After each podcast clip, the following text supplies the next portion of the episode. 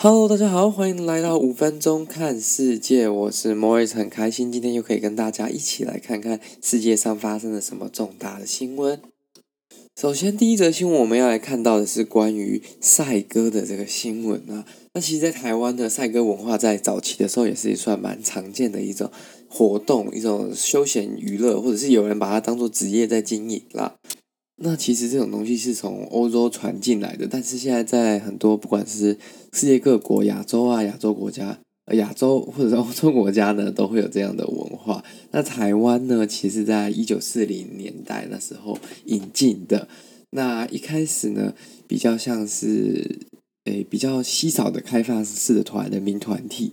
那其实呢，你如果在一些还没有都根的地方，或者是南部一些比较乡下的地方。你如果看到那个屋顶啊，比较老的一点的房子，通常啦，在老一点的房子，如果上面在顶楼之上有一个比较奇怪的加盖，感觉又好像不是人住的，那其实就是以前用来养鸽子的。那这个东西呢，其实现在在台湾已经没有那么流行，但是还是有一小部分的玩家用那个来呃竞赛，或者是当做一种职业啦。那小知识呢，就是说，目前台湾大部分用的鸽子都是来自比利时、荷兰跟德国这三个主要的国家，所以他们其实都算是欧洲的鸽子，算是来自于欧洲的血统。那今天要讲的这个新闻呢，对，其实跟台湾比较没有关系，只是刚好台湾有这个赛鸽文化。第呃是在比利时，就刚刚台湾的一个算是很大的鸽子进口国，他们呢在上个礼拜呢举行了一个。呃，鸽子的拍卖会，诶，也不上，对，上个礼拜天，那最终呢，这个鸽子叫做 New Kim 的这只鸽子呢，它的身价高达了一百九十万元，就是大概台币五千多万元左右。那这个是世界上最高的纪录，就是说一家鸽子，一只鸽子居然就可以卖到台币六千多万，呃，五千多万，六千多万，这样子就可以在台北市买一栋房子的那个价钱了。那这只鸽子呢，本身两岁，它参加过很多比赛，得过很多的冠军。那这次竞标的两个人，最后两名竞标者，竞标者当然很多。它这个拍卖会为期了大概两周的时间，最后两名的竞标者都是来自中国的竞标者。那这个其实算是蛮夸张的金额了，之前顶多最高只有卖到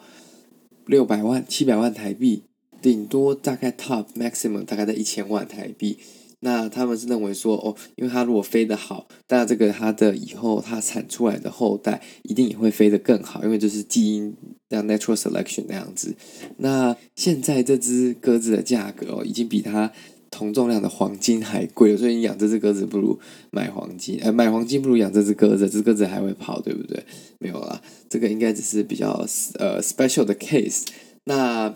其实我看这篇新闻的时候，很好笑的是，刚好旁边在讲的是西欧的禽流感情况，就是说哦，西欧现在禽流感越来越严重，然后比利时也有爆发很多例，然后也有很多不同的防疫措施。那以上这则新闻是来自路透社的报道。那第二则我们来看到的是关于一只熊的故事。诶，这个礼拜怎么都是动物的故事啊？比较少关于人的故事。嗯，这个是来自 Fox News 福斯电视台。I know，嗯，有些人会 argue 说 Fox is not a reliable media，或者是它 is strongly biased。但是呢，在这些比较轻松的新闻上面，我相信是有一定程度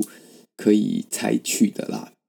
那今天的这则新闻呢，是嗯，grocery stealing Lake Tahoe bear released back in the wild. Officials stated the bear was recorded um stealing food from grocery store, convenience stores. Before actual capture，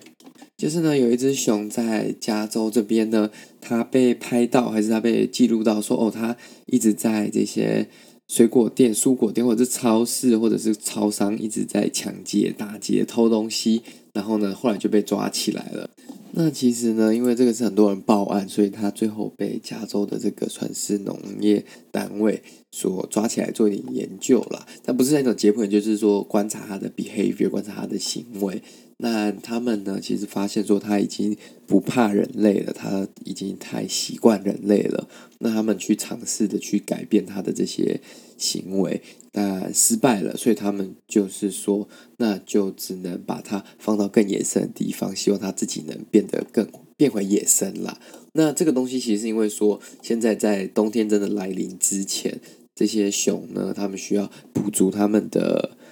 热量，那足以让他们冬眠啦。那加州的这个农业单位呢，就有跟那里的居民说，大家现在要紧闭门窗啊，把食物清干净啊，不要把垃圾放在外面啊，然后车子里面不要放食物什么的，不然会被熊攻击。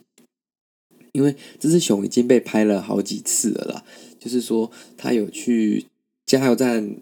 抢过东西，有去呃便利超商抢过东西，然后还有去一个最夸张的是去人家的生日 party，在海岸边，在 birthday party，然后他们他就直接走进去，然后就坐在那个桌子旁边，有没有坐着？就是。